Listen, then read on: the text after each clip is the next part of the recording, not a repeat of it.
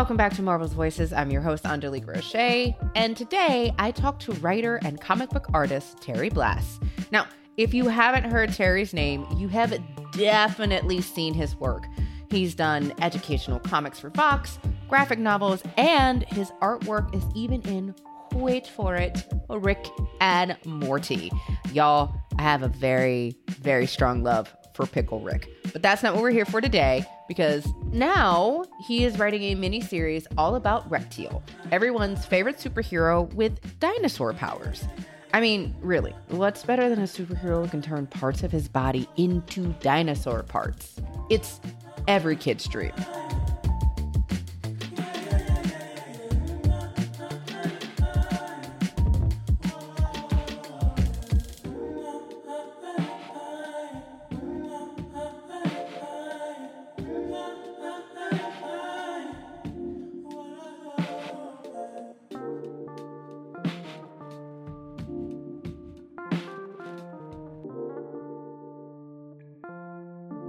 So excited about this. Let's start off with the easiest thing.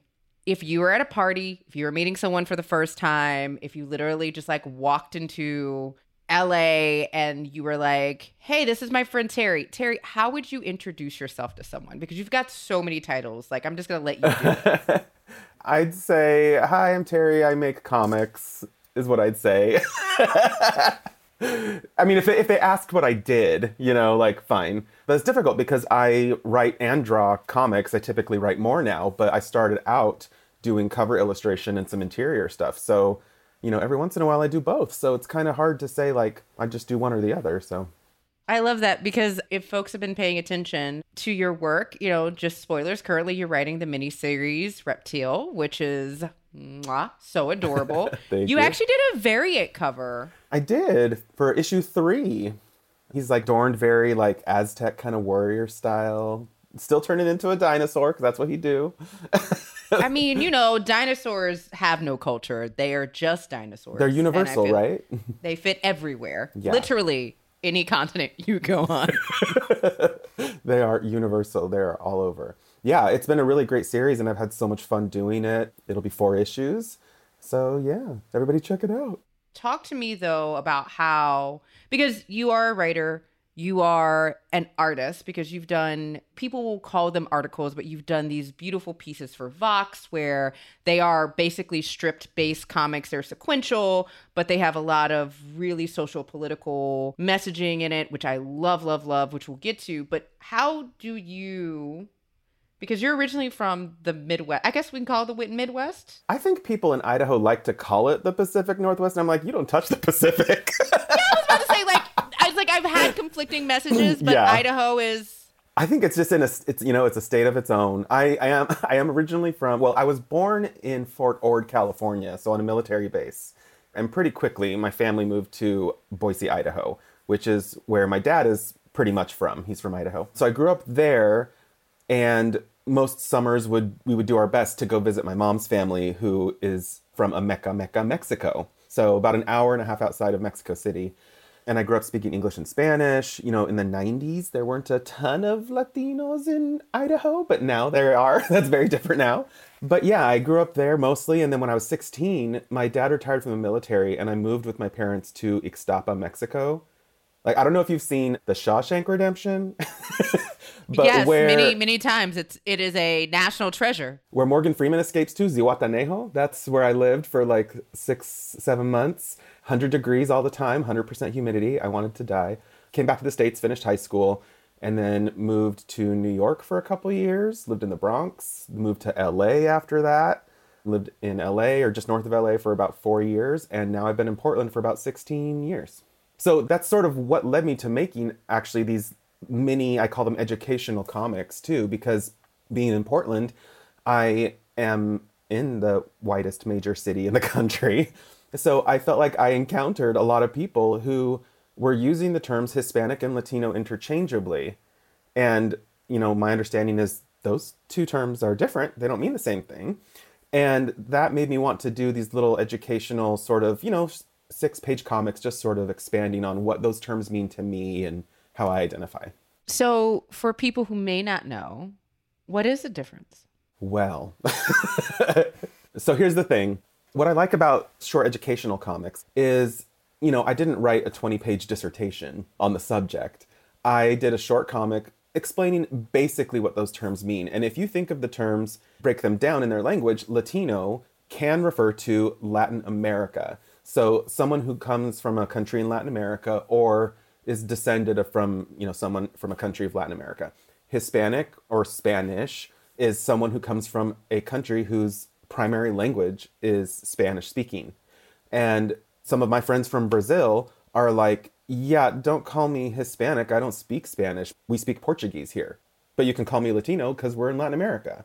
And on the flip side of that, you have Spain, where, you know, that's a country in Europe. It's not a country in Latin America. You know, Spanish people are, from my understanding, European. so, you know, a lot of people from Spain say, you know, I'm Hispanic, but I'm not Latino. So, again, I'm not telling anyone how to identify, telling you how I identify.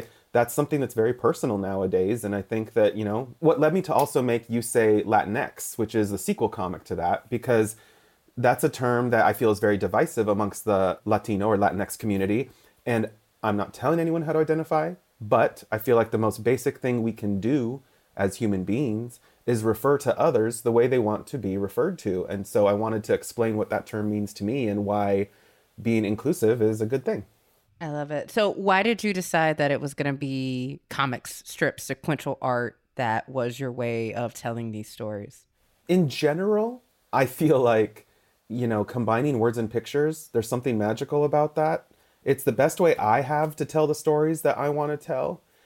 In specific to these comics, I think that when you have an educational comic and you hand it to someone, it's inevitable. They start reading it right away. They look at the pictures and they kind of start, they get into it. If you hand someone a pamphlet with text of like, here's this thing, please read this, they're like, mm-hmm, okay. And they put it in their pocket and they're like, I'll read it later. You know, and we have this weird thing in the United States, I think, where we revere great literature and we revere great art, but you put the two of them together and suddenly it's like, what, something for children?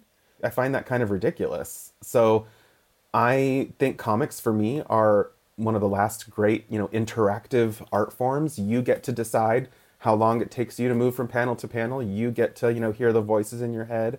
So I think there's something magical about comics and especially educational comics where they can break down really grand and sort of complex ideas into something that's easily digestible and hopefully you know if that starts a conversation about what those terms mean i think that's great. You know, we're living in a country and in a day and age where there's 50 plus million Latinx people in this country, and 30 plus million of those are Mexican. You know, we number almost an entire quarter of this country. And I don't think that's, rep- it's obviously not represented across the board in movies, TV, books, comics. You know, we represent about 2% of that entire, you know, demographic. And that's kind of, it's kind of not right. it's not kind of not right. It's not right. I mean, I couldn't agree more for a multitude of reasons we have already discussed. Mm-hmm. But, you know, I think I want to take a step back. The way you talk about comics is really near and dear. Comics are really important to you, and they have been for a very long time. How did you start with comics? What's the first comics you picked up? And what characters for you first struck you that, like, just grabbed you and brought you in? my parents got me a subscription to Disney Adventures magazine. and in the back were comics that were largely like Mickey Mouse, you know, Uncle Scrooge, but they also published at the time Bone by Jeff Smith in some of those Disney adventures. And, you know, I latched onto that. I loved that series. I was also the perfect age for the 90s X Men animated series you know, that led me to more X Men comics because I was like, I need to know more about this lightning goddess. I need to know more about, like, who are these characters and this great metaphor for being different and being an outsider. I was also the right age for like Gen 13, and that had some queer characters in it, which I hadn't seen much in, in comics up to that point. But yeah, I feel like latching onto that outsider metaphor, that, you know, for me, queer metaphor, in X Men, I think made me feel partly seen. And for me, the type of writer and the type of creator that I want to be, that I feel like hopefully I am, I acknowledge the fact that for me, stories aren't plot, they're emotion. Stories are connection. If you think about the stories that you really love, or your favorite movie, or your favorite comic, you connected to it for some reason. You either felt seen or you felt re- you could relate to that character. And that tells me that stories, and comics for me are the highest, you know, form of story, that stories serve to make us feel less alone. If stories are about connection and wanting to be seen and representation, then that is the function of story, is that they help us feel less alone. So yeah, that's the X Men are who I really latched onto as a young kid. Those comics, I was definitely one of those '90s X Men nerds. I love the fact it's the story of so many of us where we either saw a movie, we saw Blade, or we mm-hmm. saw Howard the Duck, or we saw the X Men comics or the Spider Man animated, yeah. and then we're like, oh, let me go look into the comics. Once you get to the comics, though, something's got to keep you there. Yeah. For me, it was the story of Rogue especially because I was raised in such a religious community and I knew from a young age that I was gay, there was this idea of like, so who you are is all right, just don't act on it. Just don't touch someone that you shouldn't be touching. Just don't engage in that behavior. So this idea that Rogue was someone who could potentially be, you know, very powerful, I felt like well, damn, like if one of y'all would just take me to a Broadway musical and just let me be me, you know, I might not be hiding my candle, my light under a bushel. You might see me shine. You might see me, you know, thrive or flourish. So Rogue was a character I really heavily identified with as a teenager. I was like, oh man, she kissed a boy and all this bad stuff happened. Oh, oh man. and I've never thought about it in that way, but yeah. Yeah. I mean, I unfortunately I don't feel like I really really saw myself represented in any kind of media until I was an adult. Because I wasn't someone who caught my so-called life when I was a teen and saw Ricky, this like queer Latino kid, that sort of passed me by. The first time I saw myself was when um, Justin Suarez in Ugly Betty, this like young gay Mexican boy who's obsessed with like Golden Girls and whatever, you know, great. He's like, I can't eat flan. It'll go straight to my butt. Like, yeah, I just felt like that representation was so minimal and and that's why I feel like writing Reptil has been so healing for me, for my soul, and you know, something that just makes me feel good putting it out into the universe. This representation for more Latinos and more Mexicans, and yeah. I love it. Okay, so I gotta ask, you kind of touched a little bit on growing up religious. How did you go from doing missionary work as a Mormon. Uh-huh. let me be clear: when we talk about religious, we are talking about the Mormon Church. To making artwork for Rick and Morty, like it's like, sir. Yeah. well, I refer to Mormonism as a high demand religion.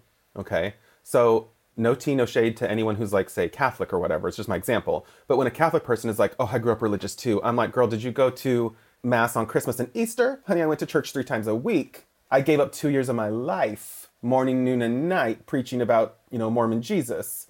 So high demand religion, meaning you must pay your tithing, you must do this, you must, you know, every week. It's it's a lot. And from a young age, I attribute the fact that I'm Mexican to me not fully committing in my youth to these ideas that I was being taught in church because when I hear in church, you know, being gay is a sinful lifestyle choice, I'm like, wait a minute. A choice is when you wake up in the morning and say oatmeal or waffles and you decide between the two, right? I was like, I didn't choose who my parents were, not in any negative way. I'm super proud of being Mexican. I'm super proud of my ancestry and my heritage. So I said, I didn't choose who my parents were. I also don't feel like I chose to have these feelings, these emotions that I'm having towards people I'm not supposed to, quote unquote, have these feelings for. So I didn't like believe fully in that religion as a kid, but because of my situation, I literally kind of just gave in to the sunken place for, you know, decades until I was 21. And when I finished my mission, I, I flew to Boise, I bought a car, I drove straight to LA, and I never went to church again. I didn't. I was like, I'm done. I'm an adult now. I can do whatever I want. And, you know, it took me a while to, I think, come out to my parents and to like fully just not be afraid to just live my life out in the open the way I wanted to. But when you go on a mission, you can't watch movies, television. You can't read anything but the Bible or the Book of Mormon. You can't speak to your family on the phone. It's a very specific program. And for someone whose life was pop culture, was comics, was movies, my therapist, I am not shy about saying that I see one. She was like, Yeah, you talk about it like you were in prison. You know, she's like, It stripped you of everything you loved. So no wonder now you embrace those things fully because you can. I always loved animation, always loved comics, and I was always drawing. On your free day, like your day where, you're, where you get to kind of relax and do whatever you're supposed to be studying, all the other missionaries would be playing basketball. Ugh. So I always had a sketch pad, and I would always just draw. That was the only form of entertainment I could have was just drawing in a sketch pad. And I didn't get to do it often, but it was my one thing I got to do. I don't know how that goes from, you know, maybe it's because I never really fully committed to Mormonism. It's not like I had to be like, but wait, Rick and Morty says crass words. I just didn't care. You know, I was like, I love this cartoon. It's hilarious. It's funny. I was asked to do a couple covers for it. And if you notice, the second cover I did for Rick and Morty was Summer driving like a space car with Rick and Morty in the back. And it's a parody of the poster for To Wong Foo. Thanks for everything, Julie Newmar. One of the greatest movies ever made. I love it. So I don't know if that answers oh, your question, but I've watched that movie so much. Back on track though. So it feels like pop culture was your way of finding your voice in all of this. It was your way of figuring out how you reconciled between what was happening outside and what was happening inside. Why do you feel it was artwork that was your like outlet and what do you feel like was your biggest influences or impacts as a kid? I definitely know that some of my huge influences when I was a kid were Disney films. I was definitely a Disney kid. I was eight years old when my dad took me to see The Little Mermaid in the movie theater. and, you know, I'd seen cartoons before that, obviously, and had been drawing. So I was at this age where I could see and understand that what I was actually watching were drawings that someone had done and put in an order to make move and come to life. And comics and animation have that in common in a way where, you know, comics are sequential drawings, but in space, you know, in a different space. And animation is sequential drawings in time, you know, all together in the same space. So Disney films were huge for me. Glen Keane, you know, Andreas Deja, those like great animators that did a lot of stuff in the 90s was super influential. Also, I super imprinted hard on like Buffy the Vampire Slayer when I was 16. I was like, this is a character who she has a secret. She's in high school. High school is hell, literally. Can't tell anyone about. There's a great episode where she like comes out to her mom as a slayer, and that kind of can mean so much to so many different people. But for me, I was like, oh, this is a coming out scene that had some great queer representation in the show later as well. But yeah, just stories about characters who I think they're like an outsider. There's something that's keeping them from, I think, being their full self you know, that really was influential for me. I also read a ton as a kid. I read like all of the Oz books, like all 13 or 14 of them. I lived very close to a library when I was a kid. And I remember at that time they started finally carrying comics at the library. So that was great. It seems to me that you found your voice in reconciling between what was happening outside and what was happening inside through artwork. Yeah, drawing was sort of like, in a way, it was sort of a shield to save myself from, I think, ridicule or being made fun of, I was the kid who could draw stuff. That also did translate into a strange sort of arena where I was then afraid to draw men because I didn't want someone to be like, oh, why are you drawing like a handsome man or a muscled superhero dude? You know, I felt like that was exposing a dangerous secret about me. So I drew a lot of Disney princesses. um, but yeah, I, I think drawing was a shield in a way. And it was also, I felt like it was something that as a kid I was good at. And because we've spoken about sort of my upbringing, I think that for queer kids, a lot of our childhood is sort of taken from us in a way where in school, you know, we're worried about other things when we should be worried about like our grades. So when I'm given something that I feel like I'm good at, but in the back of my mind, I am afraid that maybe if I come out, I could be rejected, my family could reject me, you know, that eventually didn't happen. But when those are the fears that you have, I like to tell young kids who have a similar upbringing to me if you find something you're good at and you really focus on that when things are difficult, that can turn into a skill that you could turn into a job. And then that job can help you have a good life. You know, if you live in some small town and you feel like you're being persecuted and things stink, find something you love to do. Become an expert at it. And it doesn't even need to be drawing, you know? Like what if you're an expert at birds? you know, first some... of all, Chris Cooper is a birder, and second of all, Gloria Steinem wanted to be a tap dancer, and she's exactly. from Ohio. So yeah. And Chris is amazing. Everything he says in the episode of this podcast, I was like snapping. Yes, yes, yes. yeah, he is amazing. As are you. You are a very determined, very hardworking person. Like the amount of work that you've been able to do is pretty incredible. Just on the writing and the artwork because that's a unique space to be in. Do you feel like your upbringing because you you have said you have the three M's. Do you feel like you feel like your upbringing, your childhood, also kind of because I know even for me, my little bit of military training helps keep me focused when you do find that thing that you love and you you are like I'm going to be good at this. Absolutely. So my Mexican military Mormon upbringing, I feel has made me, in some ways, a very organized person. Also, a very hardworking person who thrives off of communication and meetings. okay?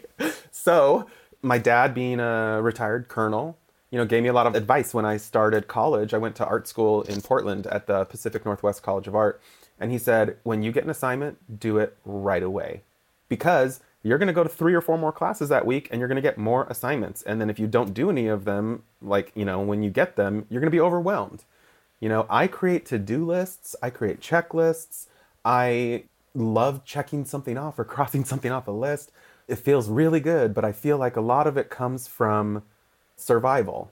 Someone's like, How do you write so much? And how do you find the time? I was like, I don't have any other, that's how I live. I like to eat. that's how I buy my, that's how I buy food. so it's not so much that like oh i'm so dedicated and so have so much passion for my art. I do but it's also the only way that i have to make i don't have a, another job. I worked retail for four years after graduating art school and then took the crazy scary leap to just work on comics full time and when you don't have anything else to fall back on you know you sink or you swim. And i learned to swim real fast it's so funny to me how many of us worked in some kind of retail or food industry job before we were like, all right, here we go. Yeah, there's nothing wrong with it. And I think that no. that job also helped me because I said, I'm not going to be someone who just, I'm going to be in debt for the rest of my life with student loans with a degree that I'm not using. I don't think so. So I said, I'm going to work at this job I worked at IKEA for like four years. And I said, I am going to produce one page of comics per week. Just one. Because when you're working 40 hours a week, you come home and you're tired, right? And one doesn't sound like a lot. But when you have to write, pencil, ink, erase, scan, clean, color, letter, create the blog post, that's a lot. And I said, while I'm working at this job, I might be here for a few years. But if I produce one page of comics a week, in a few years, I'm going to have hundreds of pages, and I will have proven to myself and to editors that I can make a deadline. I can create one for myself. And if I can create one for myself and meet it, I can do that for you. I don't have time to waste. I don't have time to, you know, I'm I'm in my 40s now. I don't I don't think I'm like super old, but I also don't think I'm young. And I am in a spot where I want to put out as much work as I can into the world because before when we were speaking about Latinx representation, that's super important to me. And because I haven't seen too many representations or re- reflections of myself out there in the world, you know, the Latin experience I've seen on TV or in books is not my experience. There's not just one Latin experience. We're not all, you know, what, gangsters or drug dealers like they show on TV. There's some great, wonderful Latinas who are producing incredible TV, like Tanya Saracho with her show Vida, and you know Gloria Calderon Kellett with One Day at a Time, and there's some great representation there but we could always use more. You and I have talked a little bit of the power Yeah. of more than one, right? Well, and then and it kind of goes back to like one of the things that is really rooted in the theme of this season, which is this authenticity of voice and what it means for authenticity and genuineness, coupled with what is the opposite of narrative scarcity?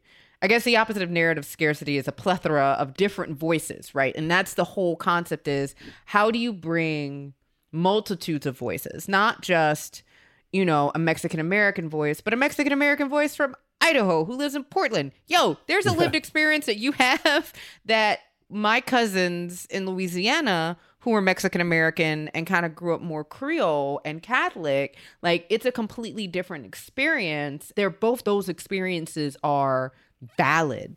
And doesn't that by default make it interesting? What if there was a story about someone whose Latinx experience was more like mine and meet another Latinx person whose experience was more like your cousin's? We'd be like, whoa, that's a great Yeah. story right there. yeah. Well, and I think I, I love that because that kind of gets us to your work on Reptil, right? Because for folks who have been reading it, and if you're not reading it, you need to go pick it up. You can pick it up now because it's fun and amazing. And look, it is a superhero that turns into a dinosaur, yo. Like, yeah. His cousin in that comic is like, uh, you have the power every kid wants. I mean, you literally get to be a dinosaur. And as a person who very, very vividly remembers one of the first books she read that was over a certain amount of pages was Jurassic Park and then Lost World, and I couldn't stop reading them. Come on. You get an amulet and you get to turn into a dinosaur. What? What? Mm-hmm. but like, you know, it's not a new character. He's been around in comics for a while, but you specifically came aboard onto this kind of update to the character and really wanted to bring a lot of different representation. You know, him having primos and, and, like the, the relationship between Julian and Ava and like what that meant to Beto as a kid. Like, what does that mean to Humberto as a kid to have those cousins around him that are now on these adventures with him? In approaching this, one, how did the opportunity come about? And then two, when this opportunity came about, I know your brain immediately went to, I got to do this. The opportunity came through an email that my agent sent me, like, hey, look at this. and there were a few editors who asked if I would be interested in writing a pitch for this series. They wanted to give Reptil a solo series for the first time. And well, my first reaction was, a duh, of course I'll do this. Are you kidding me? Marvel was my thing as a kid. You know, I, I never thought, I, I thought it was a career goal that I might one day achieve. Like, when I'm 85 and I'm like, you know, someone might come to me and be like, hey, do you want to maybe write this thing? Uh, not, so I never thought it would come when it did. But I was like, one, yes. Two, I've never heard of this character. And I was like, wait a minute, I'm Mexican American and I love dinosaurs. How have I never heard about this character? And I love teen books. I love young adult. That's mostly what my work encompasses but I hadn't come across Avengers Academy or Avengers Arena. I read a lot of Young Avengers. You know, I read a lot of Generation X back in the day. But I thought if this character is a kid that can turn into dinosaurs, he should be every comic book kid's favorite character. He should be the most popular character. And I thought this is a good opportunity to talk about representation. Why do people not know who he is? I said, this has to be part of the story. Someone has to tell him, you're a hero, but nobody knows who you are. Almost in the way of like, why does everybody know about Kamala? Why does everybody know about Wiccan? But there's like 30 plus million Mexicans in this country. Why are you not a visible hero for us? And I wanted to create that sort of journey for him. You know, with his powers, he sort of hulks out when he turns full dinosaur and can't control it. And I was like, he doesn't want to hurt anybody. So he resists sort of doing that. And in resisting doing that, he's also resisting learning how to control it. And we talked about, you know, when you're just trying to survive, you can't thrive. And that's sort of the position he finds himself in. You mentioned narrative like scarcity. And for me, the opposite of that is narrative accuracy and authenticity. And what I mean by that is, I was like, okay, well, if it's a solo series about him, he's going to have cousins. I'm sorry, a lot of us Mexicans have a lot of cousins. so that just has to happen. And I said, if this is going to be largely about Mexicans, I need to move this story to Los Angeles. You know, so lots of little things like that. It was such a great opportunity. I was so happy to work on it. You know, when I pitched the idea, I said, cool, he's going to have cousins. One of them has to be an awesome girl, one of them has to be gay. well, and that actually, like, everything you just said is kind of encapsulated. Spoilers, I have read the third issue. And there's just one scene where they're fighting off some raptors, I believe, are the mm-hmm. are the are they raptors? They're raptors, and they're trying to figure out some answers about this mysterious villain that they're dealing with who also has an amulet you know, he basically he goes into dinosaur mode and one of his cousins gets injured and he is really dealing with a lot of emotions that I think a, a young adult, a teenager would deal with because cousins are very important. And there are these moments where Julian his cousin who has come out to his parents really has some words of advice about focus and words of advice about determination. And then like Ava's like I need y'all to get it together though. And it's yeah. such a wonderful chemistry that each one of them has a very unique voice and those kind of work together to push the plot along. What were your inspirations for Julian and Ava my inspirations for them largely come from the literal I want to show something I wish I had when I was a kid. The fastest growing demographic in the United States is the college educated Latina. So, where are the characters? Where are the Latinas who are like book smart, who are brave, who are strong, who are cool? I wanted that to be Ava. She's already taken college courses. She's been studying how to do some things. I don't want to spoil stuff, you know on her own. She's very kind of DIY, I'll figure this out myself. And Julian is the character that I wish I'd seen when I was a kid a gay kid who's not ashamed of who he is, whose family has embraced him, who is allowed to talk about his obsessions with Jumbo Carnation, with Dazzler, you know. But that was definitely my inspiration. I wanted to show that um, everyone was useful for a different reason. Beto is in a mindset where he could have hurt, potentially even killed one of his cousins because he went full dinosaur. And he's already lost his parents. So he's already gone through a trauma of I don't know what happened to my parents. I lost them. My grandpa's old and sick. I don't have much more family, you know, for me. And I can't let this happen. And Julian has that conversation with him about how to overcome some of that anxiety, some of that worry and stress that is likely what's contributing to him not being able to control his powers. I feel like you've already answered this, but I really want to dive into this idea of you being Mexican American and writing a Mexican American superhero. And you kind of mentioned that you wish you would have seen characters like the ones you're writing now, whether it's Humberto or it's Julian. You know, for you, what would have meant to you to be able to see this kind of hero as a kid? I firmly believe that when we're kids and we don't see ourselves reflected back to us as characters, that the message we're sent is that we don't exist. And that makes us feel lonely. It's why I feel like I don't feel like I've had to fight super hard for this, but why I am more than willing to like stand up and put my foot down about queer representation in media for kids. Queer adults were queer kids. And if we don't get to see ourselves, that does a number to us mentally.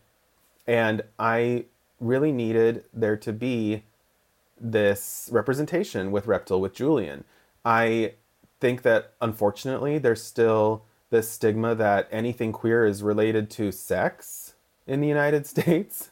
And that comes from, I think, a religious sort of understanding of the material. You know, it's not a sex conversation, it's a love conversation. You know, your uncle so and so, he's with so and so, they love each other. That's it. It's not, you know, kids have a different, I think, understanding. I saw a great little video years and years ago of this kid whose uncle, his gay uncle, was introducing him to his partner and he was like, "Wait, you're you're husbands and husbands?" And he's like, "Yeah." And he's like, "I've seen husbands and wives before, but I've never seen husbands and husbands." He was like so excited about it. And then he goes, "Do you want to play ping pong?" Kids just they get it and they move on. You know?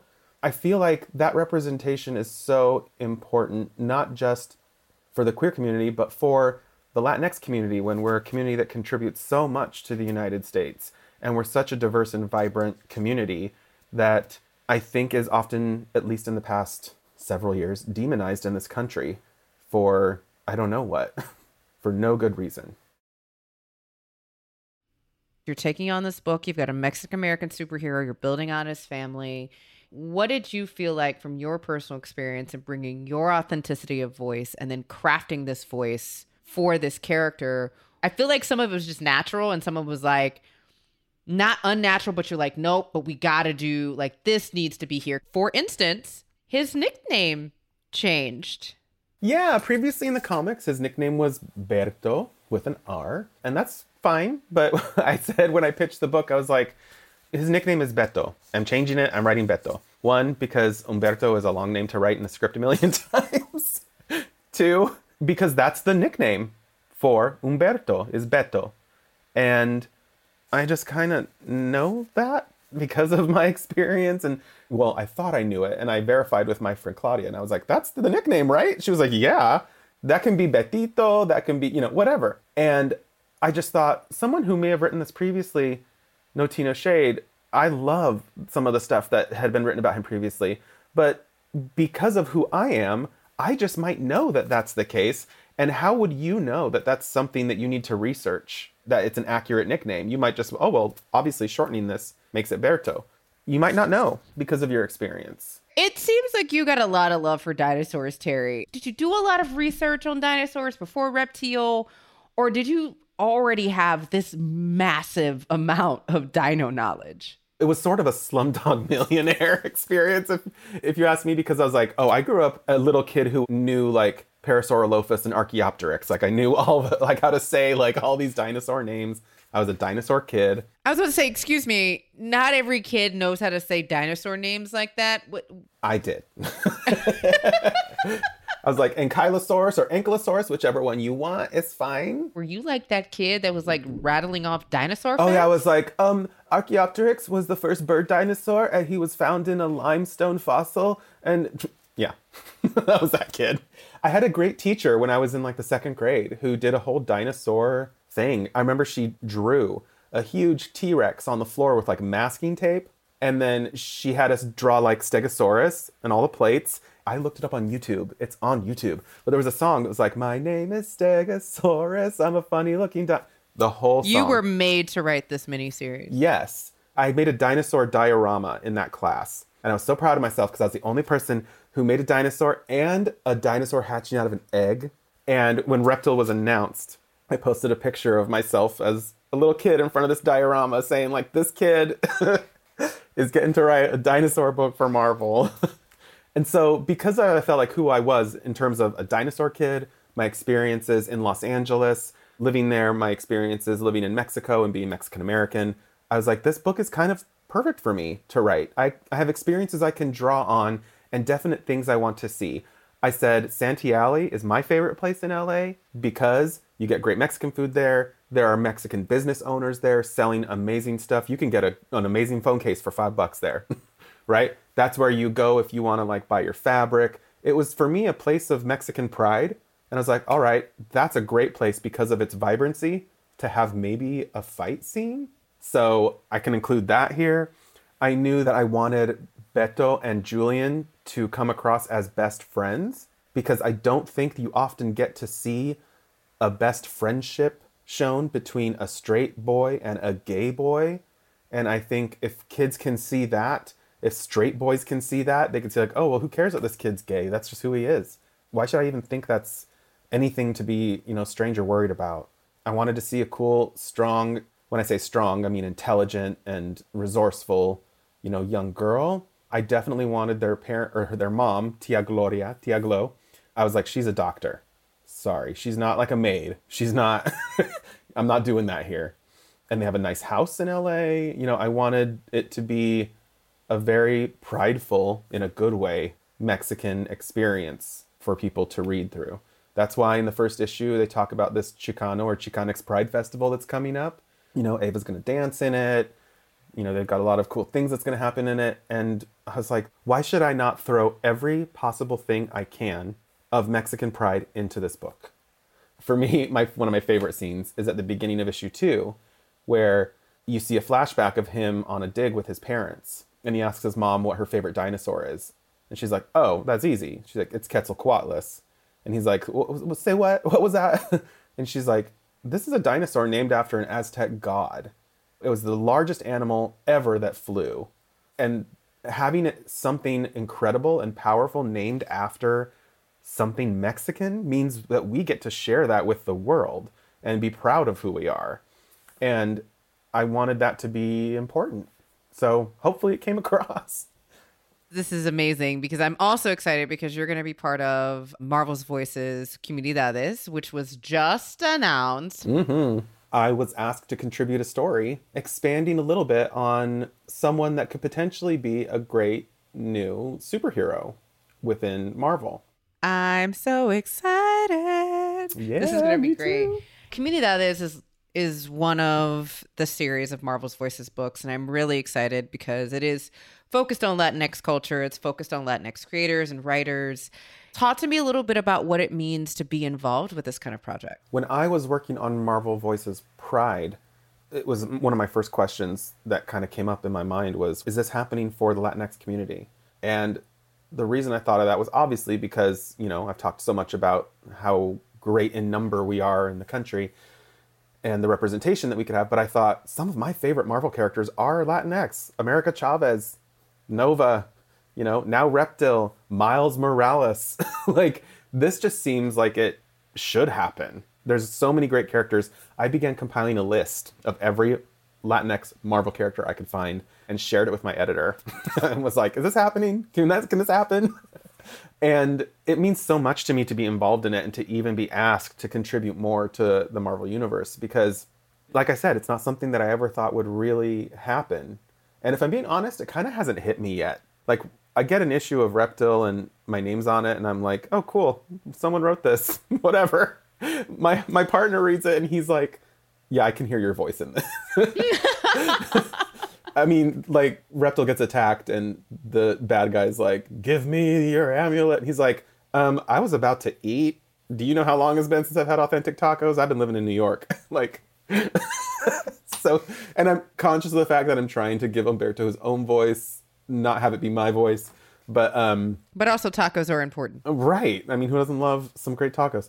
But yeah, I think that doing Comunidades is such a great opportunity, and it will be a comic that I know I will treasure forever. I can't imagine what it must be to be a young kid, a young Hispanic or Latinx kid, and see that book, especially a young, a young woman, because there's so, like America Chavez. Oh my gosh, it's too good, and I love her current series.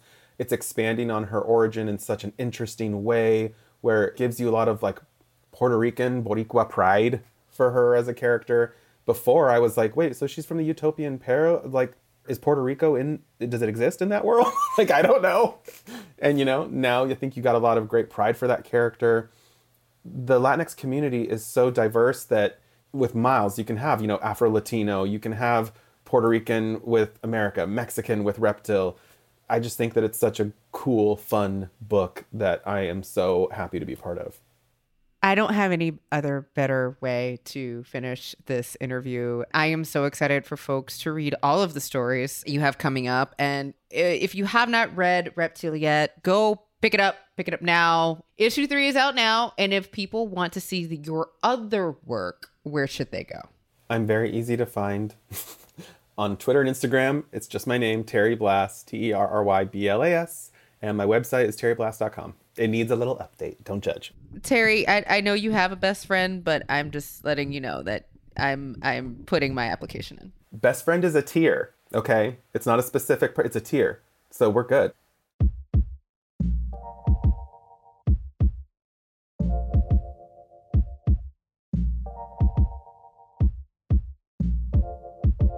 Thank you so much to Terry for coming on Marvel's Voices. Make sure you check out his Reptil miniseries. It's out now. Issue three just came out last week, and you don't want to miss it. And definitely don't miss next week's episode of Marvel's Voices. I'll be talking to Day Al Mohammed, an author, filmmaker, and disability policy strategist, and Jose Alaniz, professor at the University of Washington, about the representation of disability in Marvel Comics. Marvel's Voices is produced by me, Angelique Roche, Alexis Williams, and Isabel Robertson. Our creative producer is Harry Go. Our development manager is Brad Barton.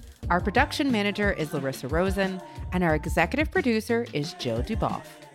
Our theme music was composed and performed by Kamal Wainaina.